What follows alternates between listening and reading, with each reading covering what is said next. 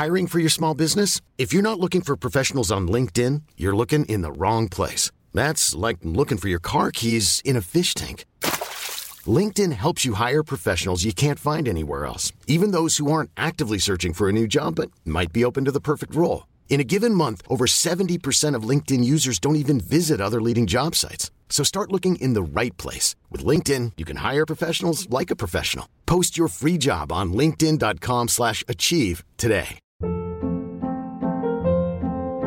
Hold up. What was that? Boring. No flavor. That was as bad as those leftovers you ate all week. Keke Palmer here, and it's time to say hello to something fresh and guilt-free. Hello Fresh. Jazz up dinner with pecan-crusted chicken or garlic butter shrimp scampi. Now that's music to my mouth. Hello Fresh. Let's get this dinner party started. Discover all the delicious possibilities at hellofresh.com.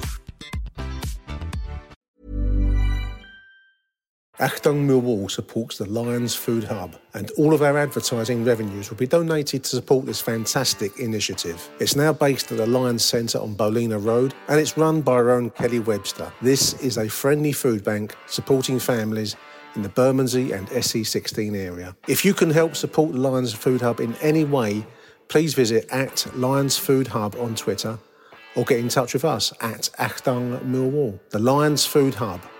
Come on, you Lions.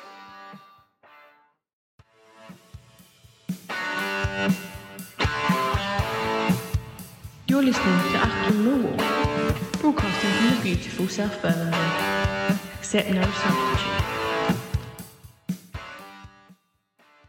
Hello, dear listeners. Welcome to a special edition, a new series of Achtung Millwall History Hours with Nick and Neil Fissler. Welcome to the show, Neil. Hello, Nick. How you going, mate?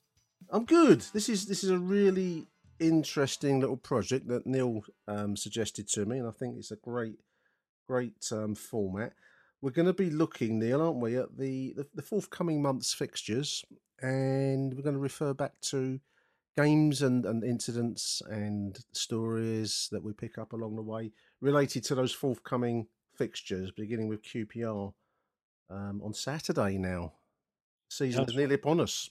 Yeah, well, that's right. Yeah, but it's crept up from almost nowhere, hasn't it? Yeah, no. Well, this is just a an advanced thing, I think, on your random fixture show that Yeah. you put out last season. Great, great, great series, and so we're just taking it one step further, aren't we? We're just going to look at every game we've got this month. Disclaimer: if we do beat Portsmouth in the Carabao Cup, whatever it's called this season, there will be an extra game, but that obviously won't be included in this. No, we, we can't anticipate that. Nor who will draw if we do get past Pompey. But um, so we're going to be looking forwards, listeners. Um, and as Neil says, it is a kind of um, a, a continuation of the random fixture idea, but gives it a little bit of structure. And hope we'll do this about once a month to to reflect next month's fixtures, so to speak. So, so Neil, we're going to begin with Queens Park Rangers versus Millwall on um, August the seventh, next uh, this coming Saturday, as as we recalled. I've chosen the fixture from the past: Millwall three, Queens Park Rangers two. Dear listeners, dated the first of October, nineteen eighty-eight, in Division One, in front of fourteen thousand one hundred and three spectators at Coldblow Lane, which included myself. And what was the significance of that result, Neil Fissler? The result took us to the top of the first division for the first time in club history, I believe. Did indeed. It was a wonderful, wonderful day. Um, you can see footage of this on, on YouTube. Actually, I think it's it's basically the goals. Um, do seek it out, um, listeners. It was one of those golden afternoons. I think that that season, Neil, was I don't know how it is for you, but it exists in a kind of a golden haze in my mind. It's um, wonderful moment on wonderful moment, and this was obviously, as you said, gone top of the league. There, it was it was a historic moment, but a emotionally uplifting day, wasn't it? It was just wonderful to be there. I think it's just one of those things where it ranks alongside the great Millwall moments in history, doesn't it? Where you can say you're at the FA Cup final, you went to the European games against Ferencvaros, home and away, Yeah, and you can also say I was there on the first of October 1988 when Millwall went to the top of the first division table for the first time in club history. in club history, and it was a moment. I mean, I, I the next day I went out and bought a copy of um, the Sunday paper. I think it was the News of the World, and I'd cut out the the league table. I had that league table for many many years, kept it as a souvenir of this moment where we went top of the league, above the whole ninety two clubs. It was incredible. 3 2 win for the Lions that day, dear listeners. Um, goals from Cascarino in the 12th minute. Um, equalised by Trevor Francis, I just picked out as a, as a player, Neil. Trevor Francis playing for QPR, obviously, that day. Um, just as an aside, really, and the, the, the show that we're doing, listeners, doesn't have any particular rigid format, so expect us to leap off at tangents. But Neil, I, I looked at Trevor Francis's career, and wow, what a career! 626 Football League fixtures, an incredible player. He doesn't seem to get the um, what's the word? I don't know the the, the respect, the love that other players get, he, and yet he's a landmark figure in English football history, isn't he? Well, yeah, but obviously, well, he was the first million pound footballer, right. wasn't he? That's right. And really was a top top striker in his day. Absolutely, And- absolutely. Yeah, no, I agree. I think he should be up there with with those that we talk about on a regular basis. And uh, yeah, with the yeah the hushed tones. Actually, one of his early goals was against Millwall. I think in about 1970.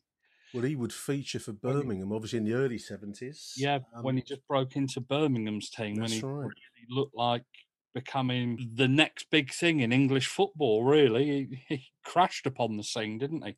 He did. Um, highly talented striker. Um, through the seventies, million pound player with Brian Clough at, at Nottingham Forest. He would win the European Cup, of course. Um, I don't know if it was was it twice. He would have won it in the. they- won it two seasons in succession, didn't they? At the end of the seventies. Yeah, but he scored, of course, against Malmo in He the did, game that won he one did. 0 I uh, I actually had the pleasure of interviewing him Did you? for the Football League paper Yeah. on one of my Where Are They Now series. Him and Archie Gemmill Another great player. Wow. I and mean, John Robertson. Actually, they were there, and I said to him, I said, "How did this million pound deal come about?" Mm. He said, "Well, Cloughie wanted me, and we just went off to the city ground. We were given permission to talk. I went off to the city ground with the missus, no agent or anything."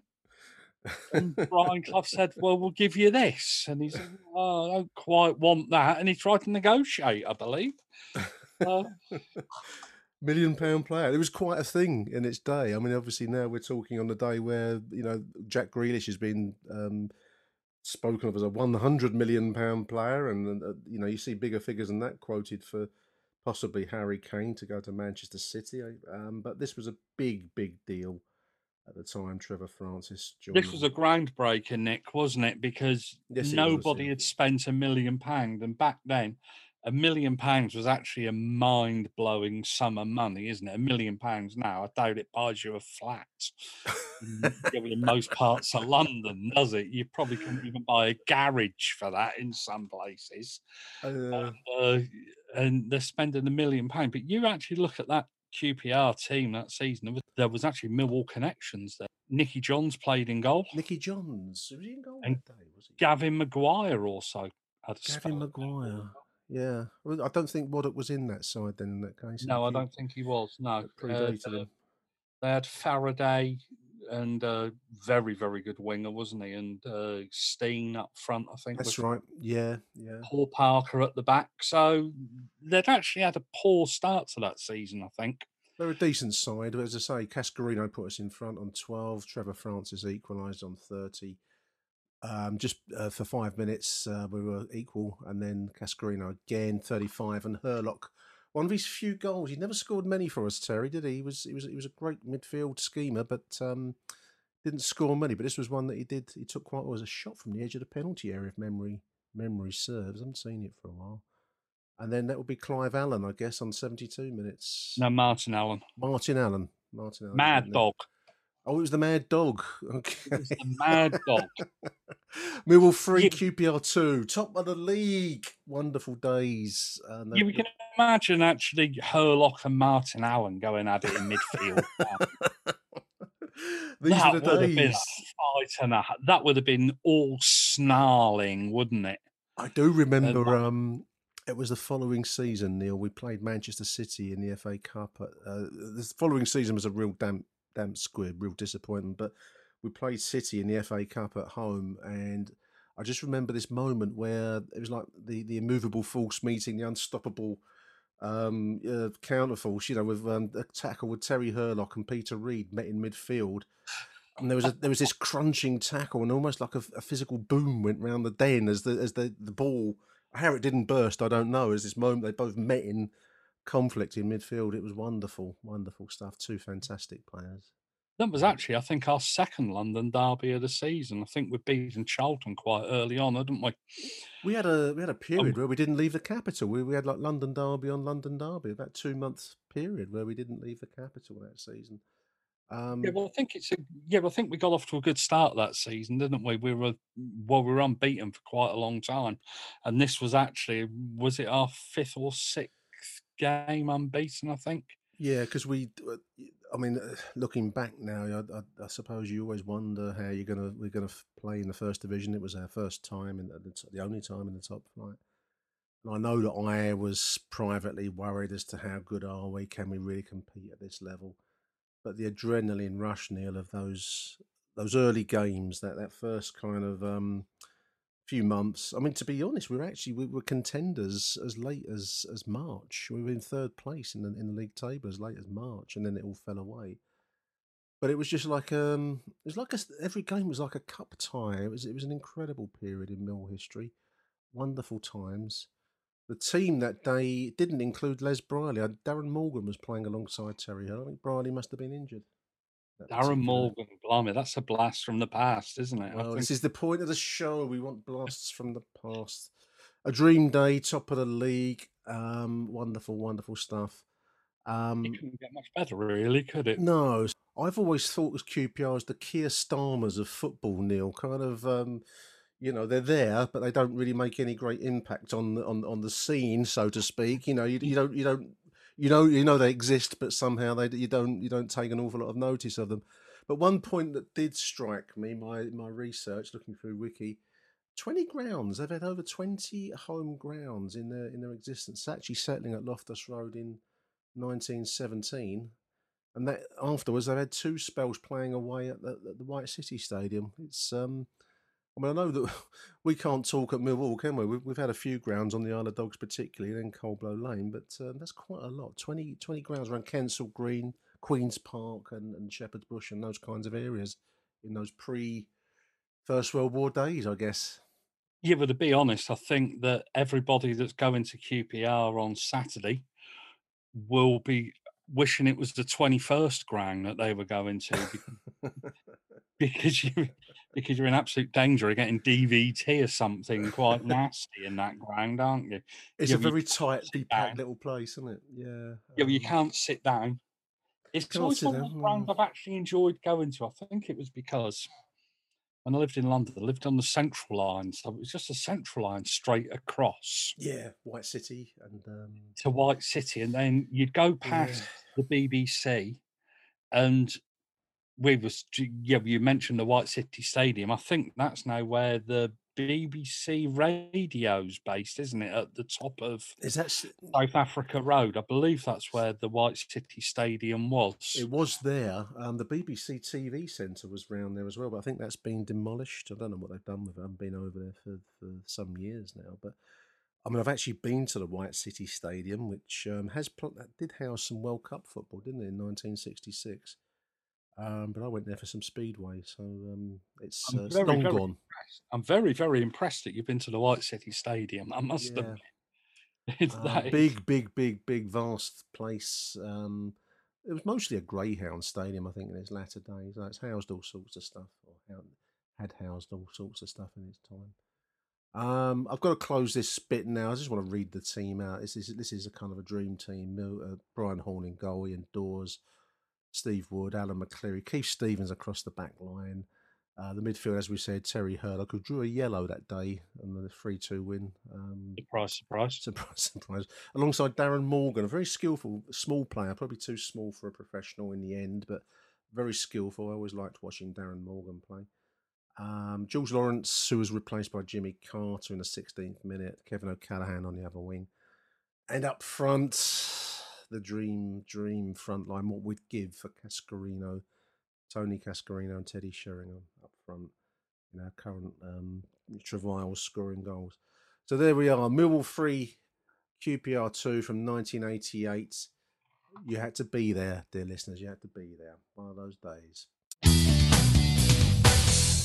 Achtung, Millwall. So there we are. Next up in the in the series of fixtures in in August after QPR, we're playing Millwall versus Portsmouth at home um, in the Carabao Cup, formerly known as the League Cup, properly known as the League Cup. Really, new. I, I can never quite. Um, something about sponsored competitions never sits quite. Yeah, right, the League Cup, Rumbelows Cup, Milk Cup.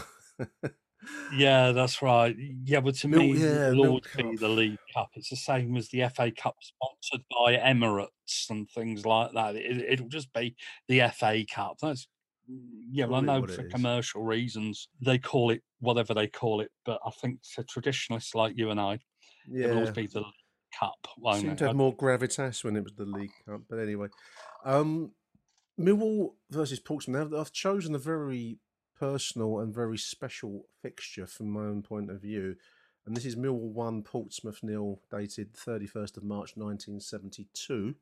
Towards the end of the of the near miss season, 1971-72 was the season that um, we came heartbreakingly close to to getting promotion, only for it to be snatched away, seemed seemingly at the last moment on the last day. And the reason I've chosen Millwall one Pompey nil nil is that that is the first ever game at Millwall that I ever went to, and I went there with some mates from my primary school. Um, in these far off days, listeners, you could just go to a football match on on a whim on the day. You didn't need to get a ticket. You could just pitch up, and a bunch of eleven year olds were just. It was just thought of normal that you'd get on a train at Elmstead Woods and travel across London into um, into New Cross and be gone for the day. This was this was parenting of the 1970s, and we came back about six ish later that day, a buzz with um, the excitement of of this result, which was played in front of 22,000 fans. Visit of Pompey. Lions were going very very well at the time in the in the uh, division and it was a goal from Barry Bridges. I'm just looking at the Daily Mirror report from this particular fixture. Barry Bridges blasted Mill to the top of the second division yesterday. This report's dated the 1st of April 1972, ending a three month goal famine for Barry Bridges. Um, again, this is another classic side. Brian King's in goal. You've got Harry Cripps. You've got um, Brian Brown in defence. Barry Kitch in, in, in, in the centre there. Um, wonderful, I mean, a personal moment. This this is football, Neil, isn't it? I mean, You, you kind of mark your own life in terms of great football moments. The, the two go hand in hand often, and this was a big moment in my life actually. First time I went yeah, but it was a good Friday, wasn't it? I, yeah, well, I Good know. Friday game. Yeah, It, it, well, it was a good Friday, and there was what twenty two thousand three hundred and three plus Nick Hart in the ground. that's right. Behind the Cold Blow Lane end goal, um, I was. Um, I, what kind of the, what's the what's the expression? My jaw dropped with the the energy and the effing and the blinding and the the hostility towards um, not only the Pompey players but also their, their own the Millwall players as well. I couldn't believe it when you know, chances were missed. You'd have blokes completely losing the plot and calling all the names under the sun to our own players. I mean, you get used to this, but as a child, you wonder what on earth's going on. You know. So what Um, made you go to that game, Nick, and not anything else before? Um, I was it was school. I mean, I, I went to school in Mottingham, and I used to love football. Um, I probably, I mean, you follow football via television. There wasn't as much television, so it'd be match of the day and the big match back in those times. Um, it was just some mates. One of my mates in class, um, primary school listeners, not secondary, primary school, was um, talking. We're talking about football, and he said, "Do you want to go? Why don't we go Millwall?" And I didn't really know what was involved in that. Um, I, I you know, I obviously knew knew the club and, and knew knew the name, but I didn't know much more than you know more about the glory clubs. So that would have been Manchester United, George Best, and Leeds, and Liverpool, and all those kinds of clubs at that time. Um, it was just why don't we go and watch Millwall? You know, so, okay. Um, I suppose they were doing well in the second division at the time, so there might have been um, some element of wanting to see some success. You know, Um, and off we went. About four or five of us got the train from Elmstead Woods all the way up to New Cross. Made our way across what was still um, there's a park there. I think it's called Burgess Park. Um, or was it Fordham Park? I can't remember which one it's called now, but it's right outside New Cross Station. And back then, they were still bomb damaged streets. Slum clearance was going on. They were about to be demolished, and it was going to be turned into open ground. But I remember walking past the um, the empty shells of houses, Victorian streets there, Pagnell Street, I think it was called, one of them.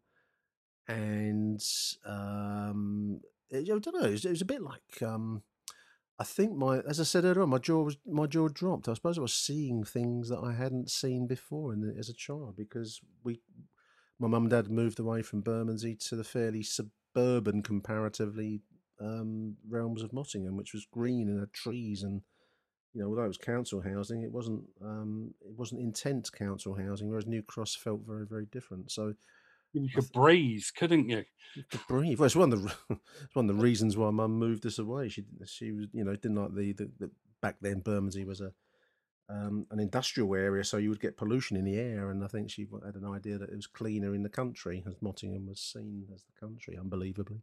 Uh, um, there we are. These were the far off days. Um, so yeah, a one 0 win for the Lions. It would all go square in the end because um, on the final day of the season, promotion seemed to be in our hands, and then it would be um, snatched from our from our grasp. Um, the Millwall team that day, Neil, some classic classic names here. Brian King, who um, we've spoken to, fortunately, on this show. Brian Brown, spelt with a Y. I've often seen his name misspelt. Um, I've never seen or heard much of Brian Brown after his after his days. I mean, you do the "Where Are You Now" stuff. Have, have, have you? Um, what, what became of Brian Brown after his Millwall days? Neil, you, Brian Brown, he, he, ran a pub, the Jew, uh, the Dewdrop on the Isle of. Oh, yeah, yeah. that's oh. the one. And then I believe he became a postman up at Mount Pleasant, or or worked for the post office at Mount wow. Pleasance. Wow. But and uh, he's somebody I've actually not spoken to. I've spoken to no an awful lot of players, especially from that team, because that is probably one of our best ever teams. Oh, it's a classic side. Yeah, well, we talk about yeah. Cascarino and Sheringham, that yeah. side that we just spoke about in '88. But this was a brilliant team, wasn't it? And well, these that... were the the heroes because the first team you see, or that you know, they are your they stick in your mind as a child, don't they? So you got Barry Kitchen there in central defence, Harry Cripps. You know, to see Harry Cripps is um is is quite something. Um, he was. I'm trying to find the right words to describe Harry Cripps because he was not um he was not conventionally he was not a, dirty player by any means. He was not even a conventionally physical player in some ways. He was I've seen him described as an enthusiast. He was he, he was just a bundle of energy. He would not stop, and the crowd loved him at the den. He was a workman-like player, wasn't he? More than yeah, yeah, yeah. But he wasn't yeah, he wasn't spectacular. No, but, but he just personifies everything that's a Millwall player. He tried. He tried, and the crowd loved him. Yeah, well, he might have smacked one or two players in his time, which probably never went down and, and too badly. And uh, you, will be much loved if you do that down the tin. yeah, exactly. Yeah, well, I've said to yeah, well, I've said to former players when I've done interviews with them, you've never needed to be the best player in the world at Millwall. you just needed to try. Try, I, yeah, yeah. I right. speak to, I spoke to, I spoke to Brian King as you did. Yeah. And uh, about this team, about this season, because this game took us what two points clear of Norwich, five points clear I of Birmingham. So. Then, yeah, yeah. And then I think we lost two one at Fulham a day later. And we lost, yeah. and then we drew three three at Carlisle on the Tuesday, and all of a sudden Norwich were top of the table, and we were we were chasing. Oh, yeah, yeah, and we had it all to do. But but he tells me, or, yeah, you know, Brian, he's very upfront. He'll tell yeah. me what he thinks. Yeah. But he thinks he should have been promoted that season. I think we let we let it slip. Yeah. He actually blames Eamon Dunphy. He said that he, he, he's not very pleasant at all about Eamon Dunphy. Even when I spoke to him, I, I, I, tried to broach the Dunphy subject with, with, with Brian, but he's, he's, he's um I suppose we were speaking by phone, and he hadn't met me, and he didn't really know me, so I think he was probably more guarded, perhaps, than he might have been with Neil in some of his interviews. Um, I think Dunphy was also a, a writer. I think he remains a writer in his own right, but a very strongly opinionated man, an interesting character. Eamon Dunphy, um, as Brian King is an interesting character. Um, oh, Brian's a great guy. Yeah, I love. Really a superb guy, and his book. If anybody's not read it, it's well worth a read. oh, it? Yeah. it is brilliant just for the stories of when he went to Sweden and Norway. That kind. Yeah. It's a very, very well written book, and and a great goalkeeper, Neil. I mean, I, th- I think that's the thing that um, I was just looking at Barry Kitchener, um, obviously another hero of my own. Just um, I don't, not, it's not being disparaging towards someone like Harry Cripps, who's a club legend, but Barry Kitchener probably, as as Brian said there, probably all, there's a few players in that side that should have played at a higher level and were, were loyal to Millwall in, in, in a way that um, maybe held them back a little bit. I don't know. But Barry was a very skillful defender and a very strong man and a leader on the pitch. He thinks that Kit should have played for England. I believe. Brian King could have played for England, should have played for England, and I, I think I he was. He was on the bench once, wasn't he? Yeah, he was on the bench against Portugal. Portugal. Yeah, um, and I, but I mean, we, we, at that time in the early seventies, there was a lot. The, the country was awash with great goalkeepers. I mean, Brian King was one of one of many. I think part of it was playing for an unfashionable club like Millwall, and I'd say the same with Barry Kitchener, to be honest. Um, across the midfield, Dennis Burnett, very cultured midfield player. Um, Frank Saul on this day. Um, Saul never really featured regularly in my time, but he was always there as a bit part player at that point. But I think he'd played in a cup final. Did he play for Spurs, Frank Saul? In a, yeah, that's right. Yeah, well, career, Neil? yeah. Well, he made his name at Spurs. That actually ended up running a, some kind of garment business. I think on rag trade on Canvey Island or something. He was from that neck of the woods. It's a very, very world. good player, I think, at Tottenham. Yeah, I think skillful player. A very skillful player. Um, Dougie Alder on the wing, um, a skillful winger, good player, good Mills servant, and a player that I've picked out, which I'll, I'll come back to when we run through the team, Derek Smethurst, um, who was not well loved at the Den. Um, took a lot of abuse, just just for um, I wasn't quite sure because he always looked an okay player to me, but uh, people took against him for some reason. Um, but I want to come back to Derek Smethurst if I may, because I think he was actually a, wasn't a bad player anyway. For the amount of um, stick that he got when, on the occasions that I was there.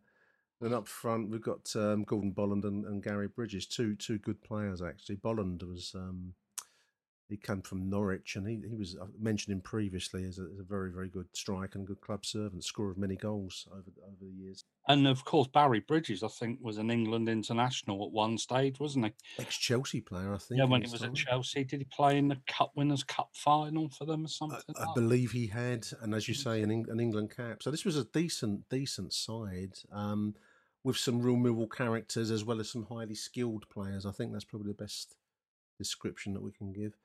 22. Something that needs to be pointed out about that uh, side is actually the manager, Benny Fenton. Very shrewd manager, Neil. Very shrewd yeah. manager. And I don't think he gets the plaudits he quite deserves. No, he doesn't. He doesn't. No. He's kind of been forgotten in Millwall history. But he Benny was, um... Fenton built this side on a shoestring. On a shoestring over many years. I mean, they talk about yeah. managers now having projects, don't they? You know, a rebuild. Pep, Pep. Guardiola is a project manager. Benny Fenton could have been the first ever project manager. Well, he he joined us in the mid '60s. I think it was was it '66 or '67 that Benny came to us. This was probably the pinnacle of his career, in all in all honesty, um, and the near miss as it turned out to be. So you're talking about a five year project, Neil. I think you know you're talking about a building process over that time. Yeah, there wasn't a lot of money around, so we had to so he had to be careful with it, didn't he? And uh, I think Smethurst, what came in from Chelsea. Yeah, yeah, yeah. Um, I think Barry Bridges probably cost a few quid, but he picked up Bolland and a great player, Gordon Bolland. And... A goal scorer. and he, he, played for Norwich previously, but I think Bolland, I think, played near almost 300 times for the Lions and scored goals. Um, and he, I think Benny reminded me. We've we've spoken on the, the previous history shows, Neil, about Bob Hunter and his ability to find players that you know. I mean, different times. I appreciate that, but he would find players, and Benny had that ability to find. Let's let's, let's mention Barry Bridges, who, is, as you said, played at a higher level, and Frank Saul, I guess. Um, some might have seen them as very much on the way out of the game. It, somehow he would find some some value still in there. He'd find some, find players that had been around the track a few times and get some value out of them. And he also picked up youngsters. Obviously, picked up Brian King from uh, Yeah. From from Chelmsford or somebody, wasn't it? And, And uh, um, and Gordon Hill. Let's not forget Gordon Hill. Although I think he was um, only briefly in the, the Benny Benny range, he would leave us. But you know, to find him and to to to field him, uh, they're great players. And so yeah, I think you're right. I think Benny Fenton deserves more um, more more coverage, more more more love. I, I don't know which way you want to put it. I just wanted to mention Derek Smethurst because he's an interesting character. Um, He's a friend of mine on Facebook. Actually, I speak to him quite regularly. Oh, do you? Oh, right. Go on then, Nick. I'll, I'll edit. I'll edit this show.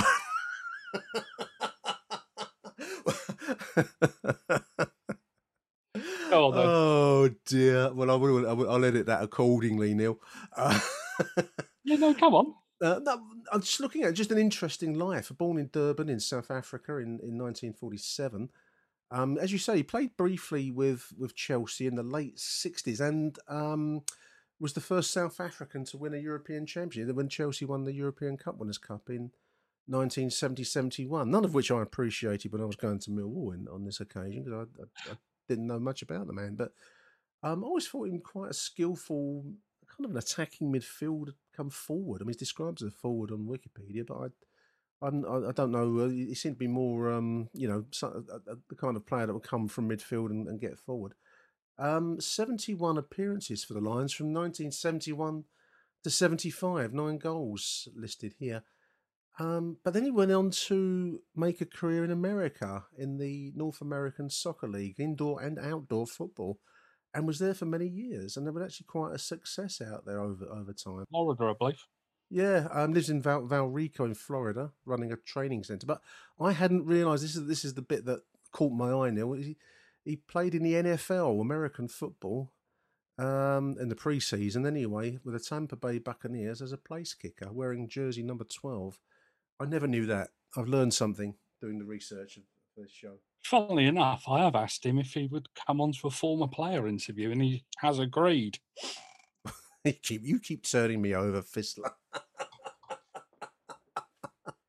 Sorry, I can't help it. Can well, I'll ask. I'll ask him about the Cold Blow Lane. Um, he seemed to he seemed to get a lot of unfair stick to me as, a- as a kid, but I, I wasn't wasn't um, uh, I didn't have enough depth of knowledge to to know whether it was justified or or, or not. Um, Yeah, we're only trying to build your brand here.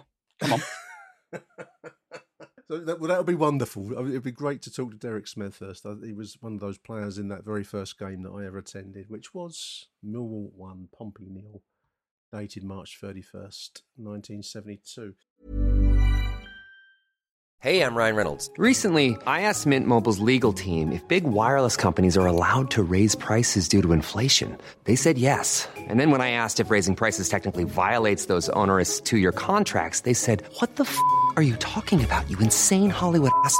F- So to recap, we're cutting the price of Mint Unlimited from $30 a month to just $15 a month. Give it a try at mintmobile.com slash switch. $45 upfront for three months plus taxes and fees. Promo rate for new customers for limited time. Unlimited more than 40 gigabytes per month. Slows. Full terms at mintmobile.com.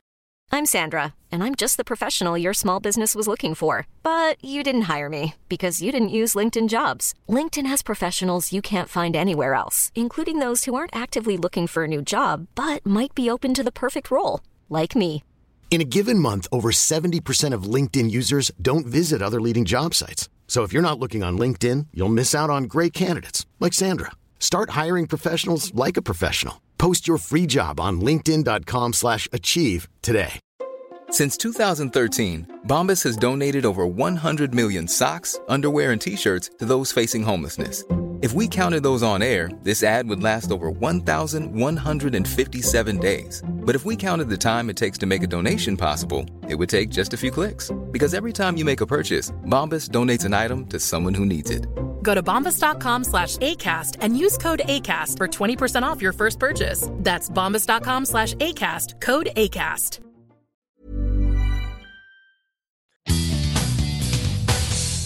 Achtung, Millwall. Now, next along the list of fixtures is Millwall at home to Blackburn. So we're going to look at Blackburn. Now, the one I've picked out again is is a fairly obvious one, really, dear listeners. I'm, I'm, i make little um, apology for this.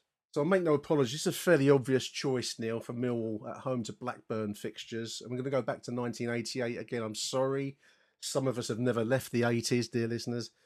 But I have for you Millwall 1, Blackburn Rovers 4. Played on the 7th of May 1988. And I think probably fair to say it was a di- disappointing result, but I think the Millwall side had been on the piss all week, effectively, hadn't they? absolutely, absolutely. Funnily enough, I, yeah, well, I made that. You, you would have actually made that note here. Yeah, it was a week after the Hull game, wasn't it? I think a Callie's penalty. We'd won the championship. We'd been promoted It- uh, inadvertently. We'd, or not inadvertently, it's the wrong choice of word. The, unexpectedly, we'd, we'd won the championship of the second division.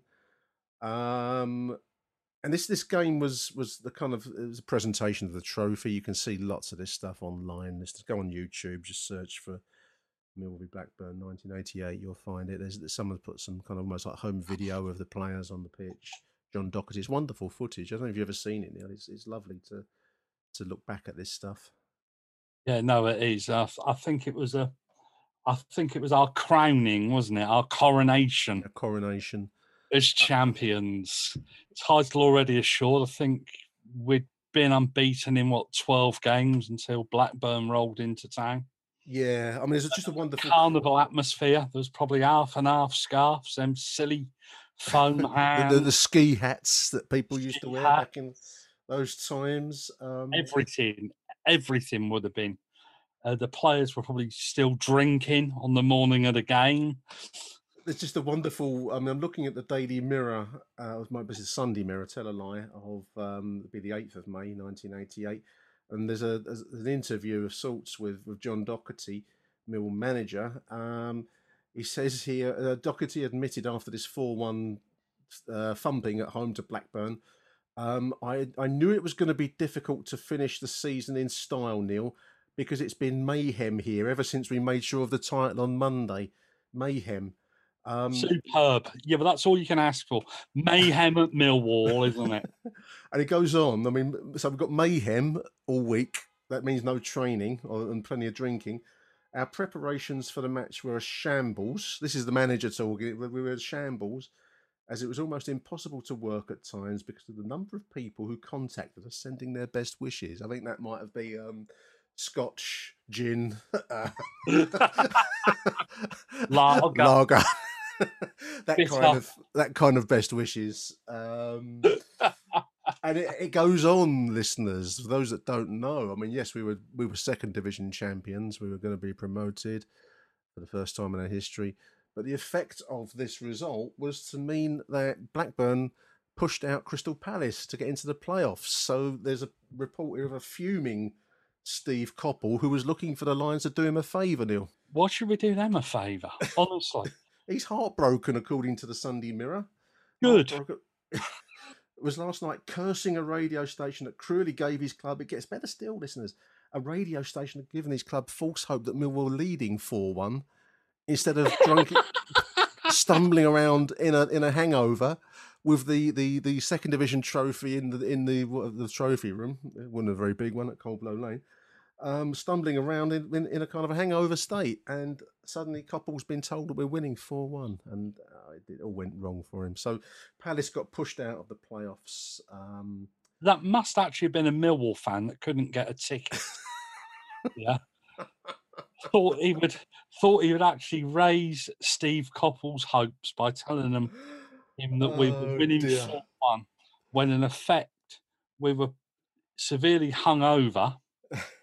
And I'm surprised that we got one.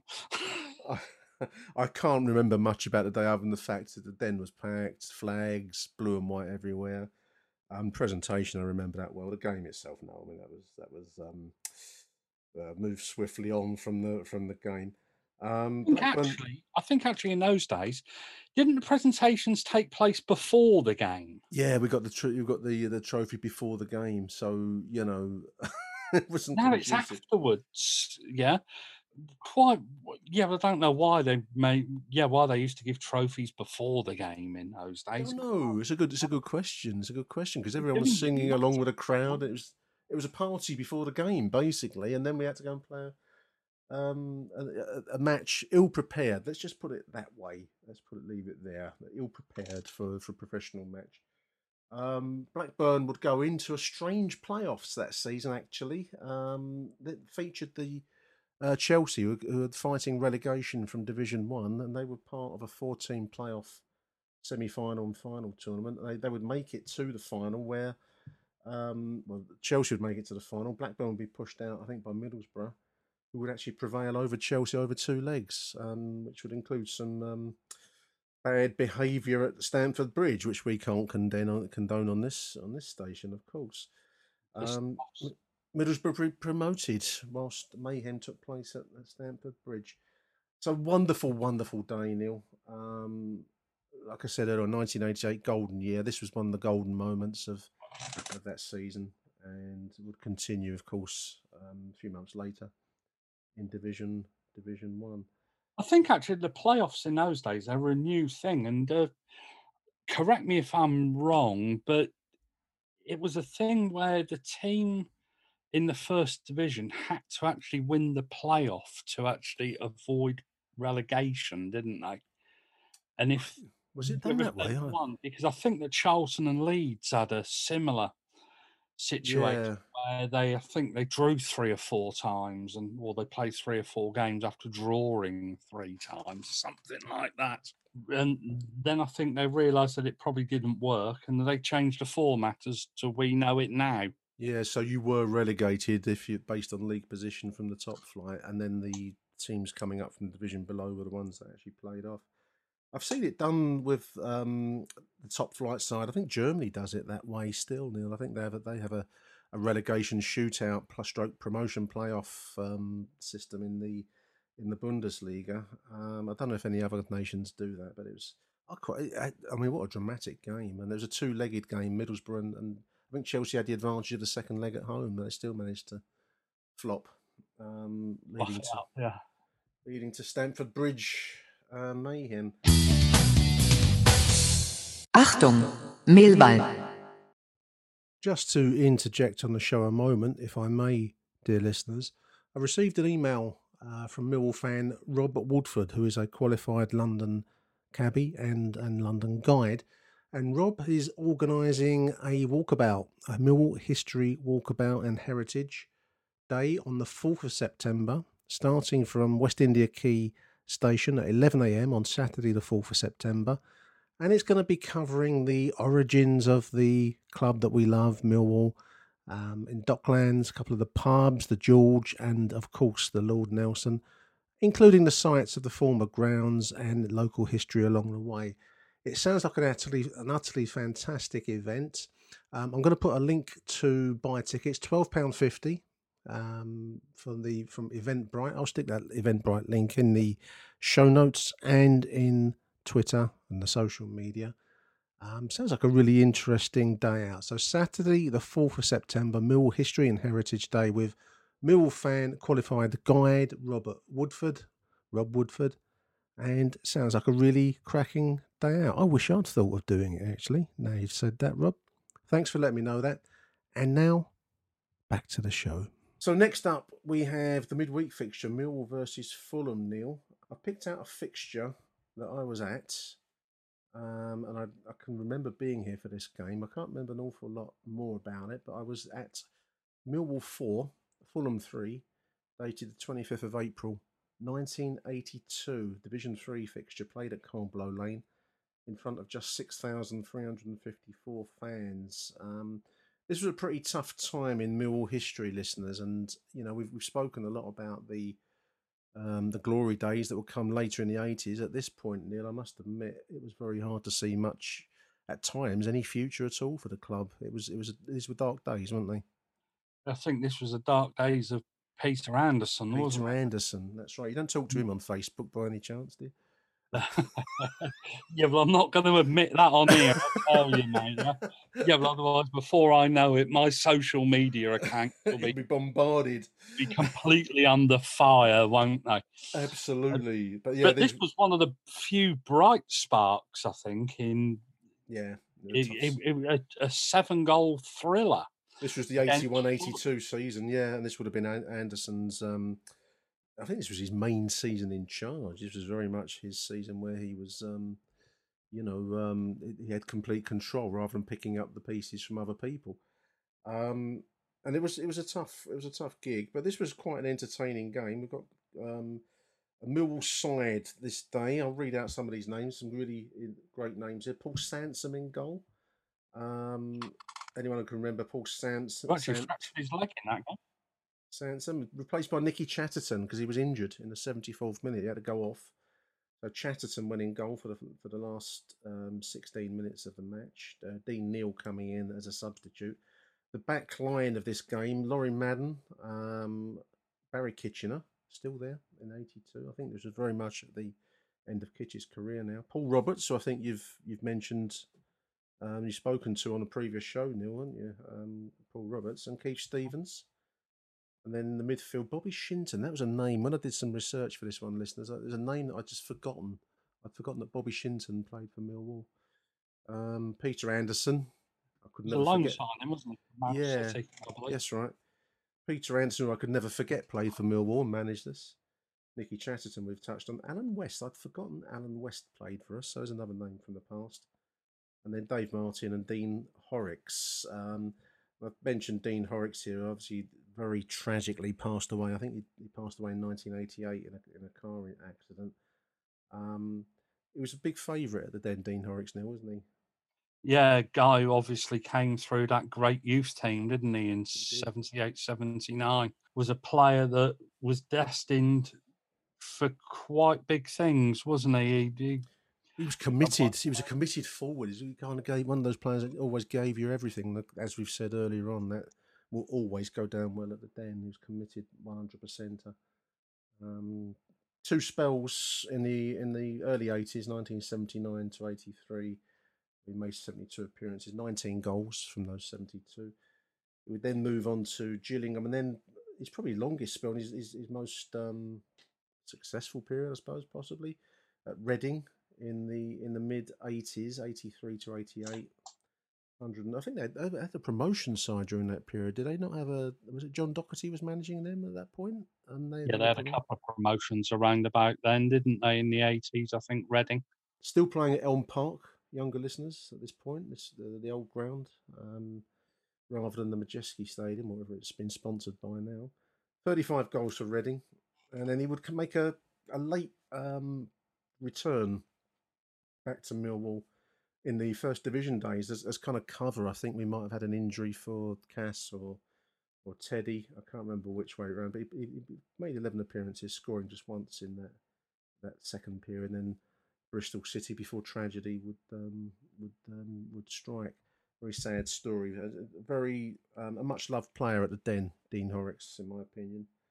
Um, I think he only played about three games just after joining Bristol City, didn't he? yeah, before it happened. Yeah, Killed in a car crash, which I'm just reading. This is a Daily Mirror, a very brief report, listeners. Back in those days, you were you didn't get much coverage in the third and fourth division, and you were restricted in national press to Graham Baker's third and fourth scene, which was like a, a column which featured all the clubs. So, uh, Mill striker Dean Horrix blasted the third division promotion issue wide open. That didn't include us. That that was Fulham, wide open with a hat trick. Hat trick hero Dean Horrix against Fulham at the Den.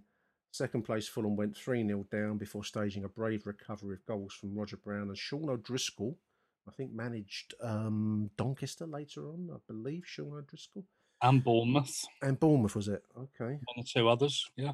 Um, Horrix hit his third goal to put the game beyond Fulham's reach, but they pulled it back to 4 3 with an own goal by, by Keith Stevens. And Fulham were managed by Malcolm Macdonald at this point. Um, and he's talking about the still being games in hand for the promotion push.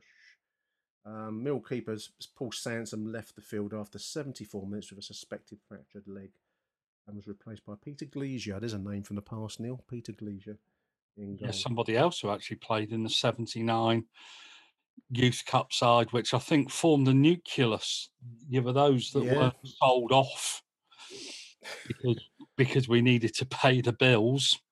I think Alan West, you mentioned Alan West, I think he was a friend of, uh, he, he, he was actually a friend of Peter Anderson. And Alan Thorne, I think, had come in from Luton as chairman, didn't he? Yeah, that's right. Yeah. Never, never mention a name to John Sitton. Really don't like him. God, it, it's yeah, it's almost as bad as Uber. You mention Uber to him, sets him off on a complete tangent. But you mention, you know, you mentioned Thorne and uh, and Peter Anderson. He's convinced that Anderson only got the job because he was a mate of Thorne's at the time. It's quite possible. And then I think they brought in Alan West, who's actually the Reverend Alan West, who's now a Is he? Achtung. Now we're going to move along, and I think next up is Cardiff, I believe, Neil, and Cardiff City. We've Neil was kindly suggested a figure. I couldn't find much that would um, that struck me, but you found a really interesting fixture from 1930. So we're going back a long time now, listeners. Four four, Cardiff City four, Millwall four, dated the 6th of December 1930, in front of 8,000. And it, this, this, I actually didn't know many of these players now. I've done a few of these kinds of shows over time. So you kind of get to know some of the main players. But this side, apart from uh, one or two, Jack Cock and, and um, was it Tom Forsyth up front? I didn't know many of these players' names at all. Yeah. Um, so two, four goals for the Lions, two goals from a player, Joe Reedman. I'd never heard of Joe Reedman and I didn't know his name whatsoever. So I, again, I've learned something. And and two for Jack Cock, who I knew to be a prolific goal scorer and one that we've covered on on previous previous um, fixtures. But I was intrigued by by Joe Reedman. He was he was a decent striker. He was actually a second top scorer for this season after Jack Cock, which um, I wasn't aware of. Yeah, no, he, he he was somebody I think had been around Millwall for for quite some time. Yeah, he- was uh yeah, was a northern boy. Hartlepool, born in West Hartlepool. Yep, Born in in 1901, West Hartlepool. Passed away in 1973, age 71 or 72, according to, to Wiki. in Um, Ramsgate, in Ramsgate in Kent. He died on the 8th Yeah. of January. Uh, he'd had a bit of a career. He played for he, he played for Bolton Wanderers, Bournemouth, I've got here. Bournemouth, Brighton, and then And the joined us in July 1928. Second highest top scorer this season. Um, it would be a moderate season for Mill. Would finish up, I think, about six places off the bottom, but certainly not in relegation trouble. Um, He was a get up and go type of player who realised his limitations and did not attempt to over elaborate. That's come from a, a book I've just written with Dave Sullivan, okay. Millwall Who's Who, where we profile every player that's ever played for a first team game. And uh, he faced competition from Will Phillips and then a guy called Andy Swallow Right. when he first came to Millwall, and that 12 goals in 31 was actually his best return for the season. That book will be handy if, uh, if you want to set yourself up as a Millwall historian podcaster. I might get that book. Yeah, well, I think of one or two others that might be trying to get that book to set themselves up as a brand and a football podcast. I've He settled in Ramsgate, where he worked as a ship's riveter. Wow. I mean, this is one of the things. I mean, we've mentioned um, Brian Brown and and um, and others over time. You know, when when the football career ended, there was no kind of um, there was no lavish life waiting. You went back to work in in some fairly working, you know, in, in working class kind of jobs back in those times, didn't you? Yeah, funnily enough, I've just picked out another player that played in that side. was a guy called Len Graham, Yep. who was spotted by Bob Hunter, who we mentioned a number of times mentioned, mentioned yeah. already on this podcast, playing for Leytonstone. Okay. Wow. Obviously in East London, he played for the Football League, the FA, and uh, won two England caps. I mean, this this team would be managed by the great, and I think he was a great manager, Bob Hunter, one of the great figures in our club. we've touched on him on on, on our um, history shows we've done previously, Neil. And and as with Benny Fenton, we, we mentioned earlier on in this one, I think Bob Hunter was a great finder of maybe players like like Joe Reedman who um, weren't exactly shining jewels, and yet somehow he'd get twelve goals out of them in Division Two at a fairly high level. Funnily enough, Bob Hunter, there was always a bit of a standing joke that he would uh, disappear off to Scotland at the end of the football season and would return with a football team for us. he, he had terrific contacts in and around the Arbroath area, I think it was, and would just basically go up there on holiday and sign these players. Yeah. Some work out, some don't, don't they? Yeah, yeah, but it's um, like anything. But it's just Len Graham, for instance, here he actually played twice for Essex in the county championship in 1926, Wow. and went on to become a publican. That the traditional traditional route out of the game. Um, yeah, me. that was after coaching in the Hague in Holland. He coached football and cricket. So this game was a four-all draw. I've got a, um, a report which I won't read the entirety. It's from a newspaper called the Weekly Dispatch. So I'm guessing that was a Sunday paper. Yeah, the. The, the Sunday paper, the Daily Dispatch, I believe. so the seventh of December, nineteen thirty. Um, report on the game, but the, the the concluding paragraph is that Millwall were the cleverer side, but Cardiff's doggedness saved the Welshman. So that was their that was their take on that four-all draw from 1930, all those all those years ago. Um, and finally, therefore, for the month of August, our our final um, preview for the for the fixtures is is Millwall at home to Blackpool. Um, and I've found a fixture here, Neil. Um, we fast forwarded somewhat from 1930 to 1999, listeners. Um, so it should be the 98 99 season, the very end of it. This was a 1 0 win for the Lions over Blackpool um, in front of 6,672 at Zampa Road now, new stadium. Thanks to a Neil Harris goal in the eighth minute. Um, and I've just thought it might be interesting just to run through some the names. Just bring back so many memories from some of these teams. We've we've touched on the classic sides of the seventies and eighties, and this was the beginnings of um, what will become an, another great side in Mill history with one or two additions and, and reductions. Um, ben Roberts in goal, um, and then the back line Jamie Stuart. Remember Jamie Stuart? Yeah, player who got sacked by Charlton, I believe. I believe he did. drugs test, didn't he, or something? What was he one of the first players to fail a drugs test, didn't he? Yeah, he had, he had to, and yeah, was- you always had a sense he was a decent player, but um, lifestyle perhaps got in the way of that. So Jamie Stuart, Stewart never caught Joe Dolan, another character I think has been on on um, on some pod. Was, was did you interview Joe Dolan? It I some- did, yeah, well, I did interview Joe Dolan, and what a top, top guy Joe Dolan is. Yeah, I mean, he came he came over very well. I thought in in, in, that. Um, Joe Dolan, big big guy, big defender. I think he, he was injured. He, he lost his career to was he broken leg? I think. Mate, he suffered. He suffered two or three horrendous leg breaks, and he actually told me that he did his knee ligaments in training that wasn't ever disclosed. Wow. He he, he actually started off as a midfielder at Did? Chelsea. Did he? and then he moved into the back four. And uh, a player, a little known player, came in and took his place, and he got released. That little known player was John Terry.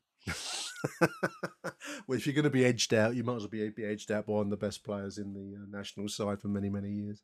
And he was actually going to become a PE teacher. He said Was he? when he, yeah, when he left Chelsea. That because I think his parents are PE teachers, Right.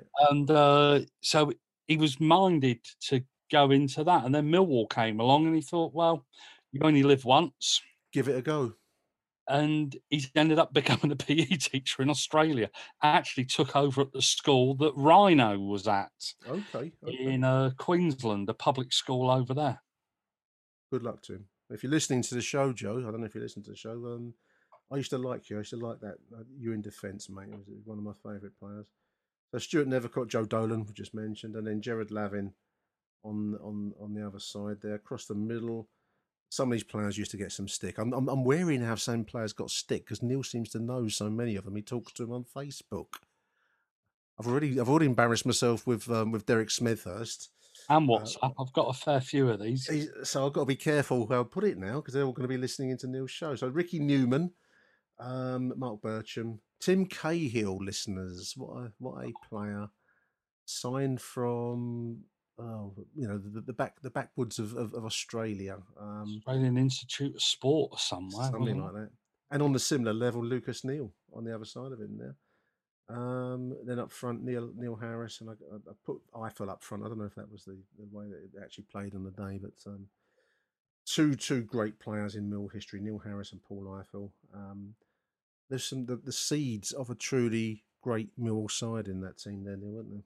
Absolutely superb. And actually, there's a guy there that- that we mentioned, Lucas Neill.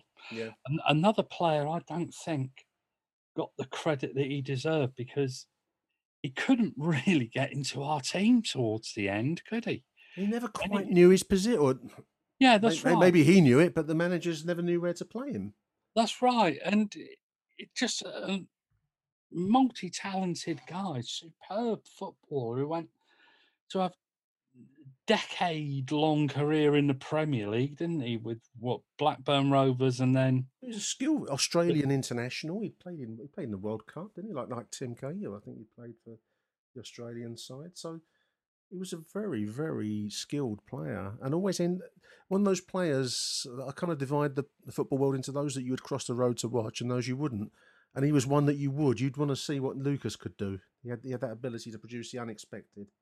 that team was probably the last great youth team that we developed. I. I agree. Yeah, I agree. Yeah.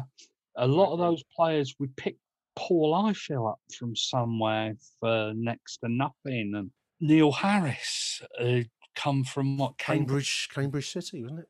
Famously. Yeah, and uh, Cahill and Joe Dolan had picked, come from after being released by Chelsea. Yeah.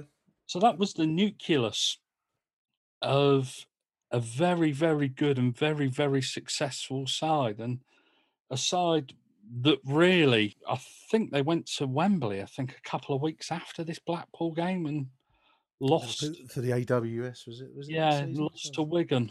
Uh, Yeah, you're right. The 18th of April would be the Wigan um, Auto Windscreen Shield, which a massive event. I mean, it, it sounds, I suppose, like um, what's the equivalent of the Johnstone's Paint or whatever it's called now. It's easy to dismiss those those um, tournaments, but I remember being exhilarated, Neil, at the thought that Mill were going to play at Wembley Stadium, the old Wembley, the Twin Towers. Yeah, and we took what fifty thousand there, didn't we? 55,000 fans. Fifty-five thousand, and Yeah. and didn't Wigan have about a thousand in the corner? they won it with a handballed goal in the end. But anyway. Yeah, and it prob- probably actually one of the worst games of football that old Wembley ever saw, wasn't it? It was a scruffy game. From what I saw of it, I was uh, one thing about the old Wembley, which I would say to any younger listeners that I know the, the modern Wembley has has, has um, seen some um, controversy recently, but the old Wembley was an appalling view. I mean, I was actually stood behind the goal. I mean, what, what went on at the other end? I, I remember going there once when Argentina played England, and the, the Diego Maradona was on the pitch. Apparently, but I couldn't have told you who it was. It might, Mate, might have been I've- might have been from yeah, well, I was actually at that game Was you? Was with, you? with a couple of friends of mine. I hope you saw oh. more of Diego than I managed to. I knew he was out there. I can at least say I was in the same stadium when he played. Yeah, well, one of my mates actually got lobbed out for uh, just an "EI Adio, we won the war" at the time. Because that's relevant to, to the situation. I don't know. Yeah, well, we've been on the piss for about four days. that, that, that, that never helps, but there we are. Um, Um, But well, actually, this game against Blackpool, well, we're talking about games against Blackpool. yeah. It was very difficult to find a game against Blackpool with any significance. I was amazed how little we played them, Neil. You know, there's, there's about a 30 year stretch where we didn't play Blackpool. Yeah, but funnily enough, I w- yeah, well, I was quite open that that when we said this idea that we would do this kind of format, Yeah. I thought, oh, great, Blackpool. Yeah, but we'll reminisce about Mortensen and Sir Stanley. and I could tell the story of how how he how yeah, well, he sold his medal to Mike Melody off Dickinson's Real Deal. and then claimed that he got another one and things like that. Um, but but we just didn't play them No. for about. We just didn't play them for about thirty or forty years, and I was starting to get worried. Well, I was. I mean, I, I came up with this in the end. I thought, well, you know, you, there's a lot of Millwall content in that team. I mean, from from from back line all the way up to the front. So I was quite grateful to find this this this one that gave us a bit of conversation. But it, no, it was very difficult. We didn't. There was a, a long, long period where we didn't play Blackpool. Um, I suppose it's Blackpool were um, a top flight side for many many years, and we weren't. So why would we come across them? You know. Yeah, but it's the kind of place where I wish we didn't play them for quite a long time again. Absolutely. You could do without them. Because it- because it is a kind of horrible place. I think I've seen Millwall up there three or four times, and we you know, it's, a, it's, a, it's, um, it's a, a ground and a place I've never been to. Um, I think because it's such a long way, so you always find a reason not to go. Um, every time I've been there, I think Tom Ince has scored against us, and the pitch has been bloody. The pitch has been like the Blackpool Pleasure Beach, and the Las Vegas of the North. Mm. yeah, that's right. Funnily enough, a friend of mine who actually writes in the Millwall program owns a hotel up there, a guest house. Does he? So I've got so I've got absolutely zero excuse not to Not go. to go. game in January. January in Blackpool. Mm. It's going to be going to be tough. Going to be tough. Millwall would finish the 98-99 season in tenth position. This was very much the the seed, the the germ of the side that would develop over ninety nine to two thousand one, when of course we would win the, the the third tier, the second division, third tier, whatever you want to call it. We would go up as champions in in 2000, 2001 with a truly great Mill side managed by um, at this point Rhino and Macca, um, Keith Stevens, Alan McLeary, and then brought to a crescendo by Mark McGhee. Um, just interesting looking at, just to conclude us, Neil, I was looking at the league table. We finished 10th in 98 99. Fulham would win the league that season. I think they were managed by Kevin Keegan, if, if memory serves. I Um, think that was the Al Fayed. That was the start of Al Fayed putting Yeah. or The, that. begin, the beginnings of his of his input, wasn't it? Yeah, I think. Yeah, I think that Keegan had brought them up from the bottom division, hadn't he? And he went straight through. The Michael Jackson Chairman Mo. Michael Jackson statue hadn't yet been fitted, and Princess Diana was not yet part of the. Uh, was she? Uh, I don't know. Maybe I won't dwell on the Princess Diana linkage. I might delete that. Uh, Manchester City is is times have changed. Manchester City came in third that particular season. Um, and Was that the year when they won at Wembley against uh, Gillingham? Gillingham came, yeah, because Gillingham, Gillingham v Preston, Man City v Wigan, and I think I think that was a was that a draw, two all draw, and, and City went up um, on penalties. Yeah, but didn't Nicky Weaver save a penalty? Then did a lap of honour or something? like? Some no, some it sounds um, sounds good. Um, and Burnley languishing in 15th. How the how the wheel turns. There we are. Well, that's the fixtures for August, dear listeners. Do tell us if you like this idea. Um, I, I certainly enjoyed doing it, so we're going to carry on regardless, whether you like it or not. You can start with but do tell us if you enjoyed it. Um, I was reading a, a, a, list of tips for um, uh, podcasters, one of which was to engage the audience by by telling them how much you appreciate them listening. So I really appreciate you listening to us. Do tell us if you've enjoyed it, and we don't care if you didn't because we're going to carry on anyway. So I'm not sure that was quite the point that the woman was was writing about. Um, it was good stuff. Now I really enjoyed that. Yeah, no, well, I always enjoy talking history with you, Nick, and uh, I think we've got some other shows planned, haven't we? Uh, we're going to Yeah. Do Um, tune into our football history podcast. I do put it out on the Acton Millwall Twitter feed, and it has its own Twitter uh, feed in its own right. But it's well worth, in my humble opinion, tuning in. It's it's not Millwall specifically; it's other clubs, but um, it's just a fascinating subject. You know, you can go. You know, there's so many so many branches and so many tangents you can go off at, and as I found, even in this conversation, one thing leads into another, doesn't it? Yeah, well, we love going off on a tangent, don't we? Don't we? Don't we just? Don't we just? Yeah, well, no other podcast to do in Millwall will you get Michael Jackson statues. Uh, Politically incorrect references to Princess Diana. Keir Starmer. There we are, dear listeners. So, there, thank you for listening to this show. Do appreciate it. Um, if you have any thoughts, do give us a shout on Twitter, email us on actungmillwall at gmail.com, and do tune into the, the Football History podcast. So it's a big thank you to Neil Fissler. Thank you for your help on this one, Neil. Thank you very much indeed, Nick. I look forward to uh, seeing what we can come up with next month. Next month, yeah, we'll try and get another show out in time for the, the September fixtures. So until then, dear listeners, thank you for listening, and it's Arrivederci Millwall. Bye for now. Thank you for listening to Aston Millwall. If you enjoyed the show, please head over to Apple Podcasts and leave us a cheeky little review. Arrivederci Millwall. Till next time. Who do you want to watch?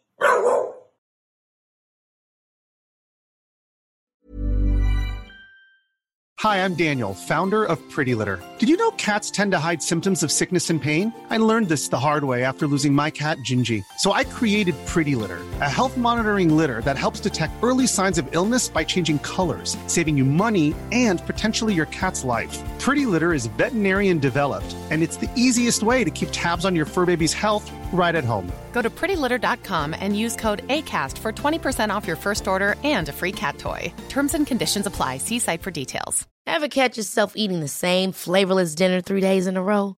Dreaming of something better? Well, HelloFresh is your guilt free dream come true, baby. It's me, Keke Palmer. Let's wake up those taste buds with hot, juicy pecan crusted chicken or garlic butter shrimp scampi. Mm. Hello Fresh.